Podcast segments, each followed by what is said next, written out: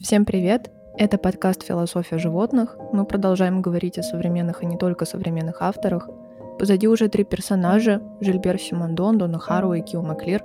Героиня же сегодняшнего выпуска – тоже исследовательница постгуманизма и феминизма, связанная с новым материалистическим поворотом. Ее зовут Рози Брайдоти. Макс, расскажешь, немного, кто она и чем занимается. Лера, спасибо за кратковедение. Действительно, Брайдоти может быть одна из единственных, кто прямо часто использует термин постгуманизм. Он для нее актуален. Недавно на русском языке вышел перевод ее книжки «Постчеловек», о ней мы сегодня еще поговорим в контексте животных. Также из недавних ее таких больших публикаций на английском языке книга «Постчеловеческое знание», в которой Брайдоти пытается осмыслить проблему сосредоточенности гуманитарных наук на человеке.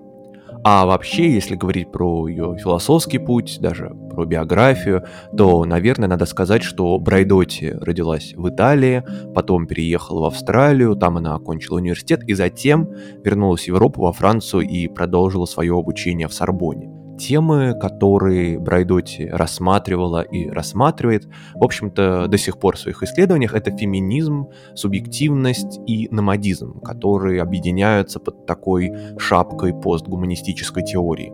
Можно долго продолжать этот разговор, но сегодня мы, пожалуй, сосредоточимся на двух текстах Брайдоти, в которых она затрагивает тему философии животных. Первый текст, большая книга, большое исследование, это, собственно, «Постчеловек», недавно выпущенный издательством Института Гайдара. Там нас будет интересовать глава под кодовым названием «Постчеловеческое как становление животным». А второй текст — это небольшая статья, она есть в свободном доступе, называется «Животные, аномалии и неорганические другие». Такое название тоже прямо то, что доктор прописал. Вот ты сказал про становление животным, это термин Делеза, понятно, как его связать с постгуманизмом.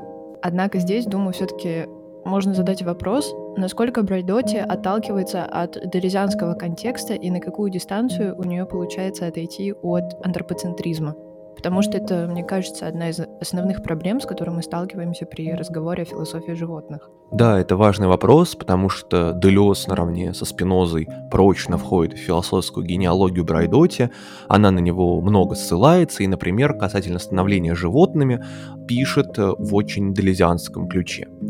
Следовательно, становление животным – это процесс переопределения чувств, привязанности и связи с общим миром и территориальным пространством. Оно выражает множественные экологии принадлежности, одновременно трансформируя сенсорные и перцептивные координаты, чтобы признать коллективность и направленность вовне того, что мы называем «я» номадический субъект погружен в сеть человеческих и нечеловеческих, животных, растительных, вирусных, тут Брайдоти перечисляет, отношений и имманентно связан с ними. Мы видим, что Брайдоти еще добавляет к этому и номадический субъект, то есть такой субъект, который встроен в сеть нестабильных связей, способы его познания нестабильны, социальные действия тоже. Ну и к этому еще добавляется проблема территории, переопределение чувства привязанности к своей земле, к своему месту, которое тоже больше нигде не укоренено. А, и через концепт становления животным Брайдоти развивает идеи биоэгалитарной этики, которая будет выстраивать отношения с другими существами на основе гостеприимства, на основе политики впускания и одобрения нечеловеческого. Теория Делеза и Готари о становлении животным для Брайдоти утверждает необходимость вот эту необходимость смещения к этическому признанию того, что могут делать тела, человеческие, животные и другие. Какие формы они могут принимать? Могут ли они быть киборгами? Как совместить животную и человеческую телесность? Эти вопросы отчасти остаются без ответа у Брайдоти, однако их постановка уже является крайне важным действием. Учитывая общий позитивный настрой Брайдоти, ее стремление к аффирмативности, к некому утверждению положительных идей постгуманизма, можно поверить, что в ближайшее время эти ответы быстро найдутся. Да, действительно, настрой текстов Брайдоти довольно радостный. Иногда из-за этой радости закрадывается какое-то чувство сомнения, даже, я бы сказала, опасения, мол, все ли так хорошо на самом деле, все ли в порядке на нашем постгуманистическом фронте.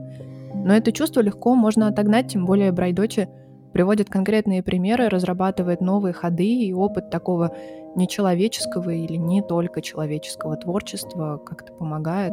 Ты очень точно это сказала, потому что иногда такие же мысли и чувства у меня появляются, с этим ничего не поделаешь, но с другой стороны, позитивная программа, она в некоторые моменты необходима, чтобы можно было уйти от зацикленности на ужасах, странностях и таком постоянном предчувствии приближающихся катастроф, но при этом уйти не в человеческое, в такое человеческое жилище, укрытие, где будет восстановлен репрессивный гуманизм, ну, в общем-то, такое родное нам место, а уйти в иные практики, которые будут учитывать не только человека. И, кстати, если говорить о примерах, о примерах с животными, то у Брайдоти выводится некая этология сил и воздействий, своеобразная наука о том, как действуют животные силы в рамках их поведения и как они соотносятся с человеческими аффектами, траекториями и так далее.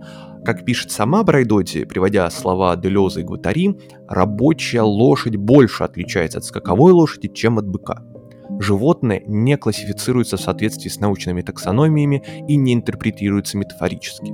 Оно скорее воспринимается своей радикальной имманентности как тело, способное на многое, как поле сил, количество скорости и интенсивности, а также совокупной способности. Это постчеловеческий телесный материализм, называет это Брайдоти, закладывающий основу для биоэгалитарной этики. Вот мы видим как раз-таки появление этой этики, ее оснований, и видим еще, как мне кажется, очень интересную сборку из полей скоростей и интенсивности, в которых э, заключено э, инвестирование животного, так это можно назвать. Это тоже очень подолезиански, но подолезиански в контексте полноценного включения постгуманистического дискурса. И к этому можно добавить, что через пример с лошадью Брайдоти выходит к другому важному понятию, понятию зоопролетариата. Это понятие, его достаточно легко объяснить, потому что зоопролетариат — это, по сути, использование животных до эпохи машин. Использование их для тяжелого труда в качестве механических рабов или логистической опоры для людей. Те же лошади, ослики, быки, верблюды, а также сюда еще можно добавить использование голубей и других птиц для связи. Я думаю, что Брайдоти не была бы Брайдоти, если бы не обнаружила основы такого эксплуататорского отношения к животным философии, которая пытается оправдать поведение человека. Есть ли в ее текстах такие критические моменты? Да, они, безусловно, есть. Как пишет сама Брайдотти, эта безжалостная эксплуатация была обусловлена иерархией видов, поддерживаемой старой метафизикой, которая утверждала, что у животных нет мыслящей души, а значит и воли и собственной суверенной субъектности. И значит, их можно использовать как угодно и не испытывать мук совести. Очень просто. Мне кажется, мы почти что все время про это говорим, ругаем Декарта, Хайдегера, в общем, и всю остальную команду, которая не смогла разглядеть животных, суверенных акторов, и поместила их э, в самый низ философской, политической и социальной вертикали.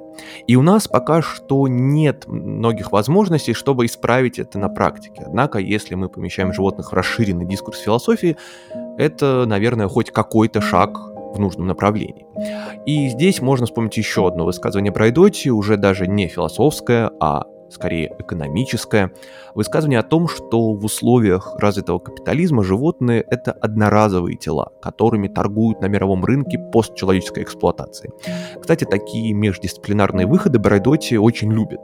Она часто пишет вот об этой постчеловеческой эксплуатации, о том, что способы ведения войны тоже становятся постчеловеческими, ну и, конечно, к этому добавляется рынок, тоже становящийся таким постгуманистичным вполне. И продолжая этот факт, надо сказать, добавить сюда, что незаконная торговля животными сегодня является третьей по величине запрещенной торговли в мире после наркотиков и оружия. Она находится впереди торговли женщин. Это важный факт для Пройдоти. И Бразилия, например, обеспечивает большую часть экспорта, украденного из лесов Амазонки. Это бабочки, черепахи, тамарины, речные дельфины. И этот список можно продолжать. И в целом, если прибегать уже даже к цифрам, то эта индустрия оценивается в 15 миллиардов долларов в год это достаточно много, ну и, можно сказать, это ситуация по-настоящему плачевная. Даже такое происходит, что современные философы, например, Агамбин, называют животных голой жизнью, да, то есть такой жизнью, которая просто предназначена для истребления и эксплуатации. Мы можем выделить три группы животных, условно говоря, это дикие животные, к примеру, животные домашние и животные, которые предназначаются для эксплуатации или поглощения, да, такие animaux d'élevage. И получается, что по Агамбину вот эти вот animaux d'élevage, они, по сути, являются голой жизнью, просто готовой э, быть эксплуатируемой. То, что ты сейчас сказала, Брайдоти, это история про междисциплинарность, такое прикрепление к философии разных факторов и примеров из политики, экономики и так далее. Но не вызывает ли это совмещение противоречий на уровне теории и практики? И как, если они все-таки, если есть эти противоречия, то как их решает Брайдоти?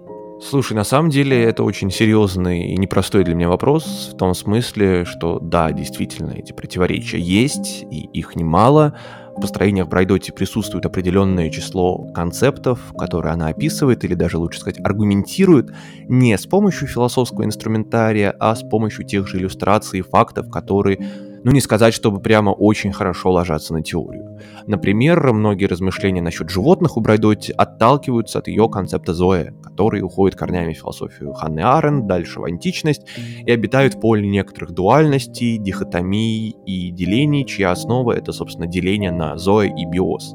Как Брайдотти понимает Зоя, э, это важный вопрос, потому что, например, в книге «Постчеловек» она пишет Зоя, как динамичная, самоорганизующаяся структура жизни, вообще представляет собой генеративную витальность.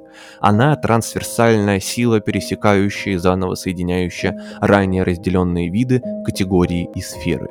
Зооцентричный эгалитаризм, вот тут, кстати, эгалитаризм вновь появляется, для меня, пишет Брайдоти, является основой постантропоцентрического поворота, материалистическим, секулярным, аргументированным и несентиментальным ответом на оппортунистическую трансвидовую комодификацию жизни, соответствующую логике развитого капитализма. Ну, мне кажется, достаточно прозрачная цитата, на первый взгляд э, здесь э, много моментов, но на самом деле вот первое, что, на что можно обратить внимание, это виталистическое, динамическое понимание материи как действующего лица, иными словами, актора, который встроен в сеть нестабильных отношений.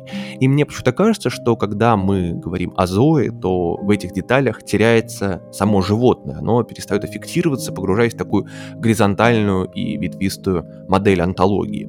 Опять же, становление животным и концепт Зои крепко взаимосвязаны. Однако о них тяжело говорить в этой сборке, говорить одновременно, учитывая и животных как акторов, и материю еще к этому подключая, еще и пытаясь как-то найти для этого примеры в разных областях. Это с одной стороны.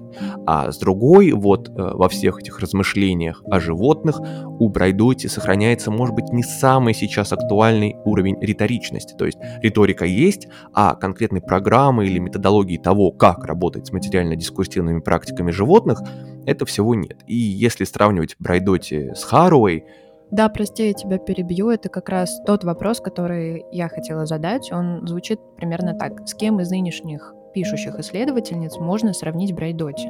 Вот ты только что сказала Харуэй. Действительно, Брайдоти на нее часто ссылается, называет ее своей подругой, коллегой. Но, как мне кажется, их позиции очень сильно различаются, несмотря на то, что они обе работают с так называемой проблематикой постантропоцентризма. Ага, правда, э, Харуй уже и постгуманизм не нравится, она уже идет дальше, как бы. Она любит нам напомнить о том, что все мы компост, а не пост-люди, и не нужно все время использовать этот постгуманистический пафос, и вот такая радикальность, это, мне кажется, и забавно, и достаточно интересно. У Брайдоти такого нет. Ее письмо работает на более конвенциональных основаниях в рамках академического стиля, и это, конечно, отражается на ее взгляде на животных. То есть да, хорошо, у нас есть Зоя, у нас есть практики совместного умирания, инклюзивности, совместной жизни, но все равно как будто бы к животным по-настоящему мы не приближаемся.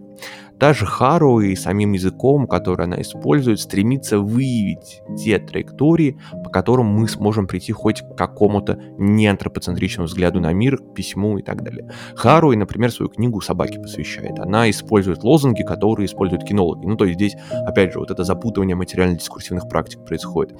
И мы вот э, про эти лозунги говорили а, в прошлый раз. в позапрошлом подкасте. А вот Брайдоти, она как будто осторожничает, она крайне аккуратно подходит ко всем этим вопросам, и только, может быть, пару раз у нее прорывается высказывание, которое соответствует требованиям животными радикальности. Ну, например, вот она пишет.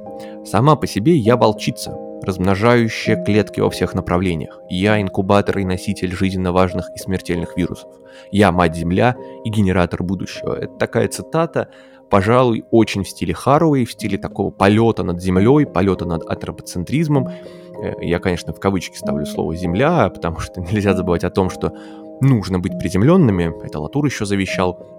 Но, однако, опять-таки, если возвращаться к сказанному, то и эта цитата теряется на фоне всего остального, э, такого, может быть, приближенного к академии дискурса, к э, трансгуманизму даже в некоторой степени, хотя эта цитата выглядит, конечно, обнадеживающе, а, потому что становление волчицы и такое прямое аффектирование животного начала в письме, но ну, мне прямо тут представляется, как Брайдоти пишет какую-нибудь строгую философскую статью авторитетный журнал, и в итоге заканчивает эту статью фразу о том, что она волчица. Это, я думаю, отличная практика. Да, я тоже с тобой здесь соглашусь, потому что, несмотря на все противоречия, путь к животному у Брайдоти очень четко прослеживается. Вероятно, со временем у нас появятся инструменты, чтобы артикулировать это лучшим образом, создать необходимый язык для описания философии животных. Ну а пока что нам остается просто практиковать разные становления птицами, волками, косулями, кем угодно, и находить в этих становлениях новые эффекты, новые тела. А, Макс, спасибо большое за сегодняшнюю беседу. Было интересно Прощаемся до следующего выпуска. Пока-пока.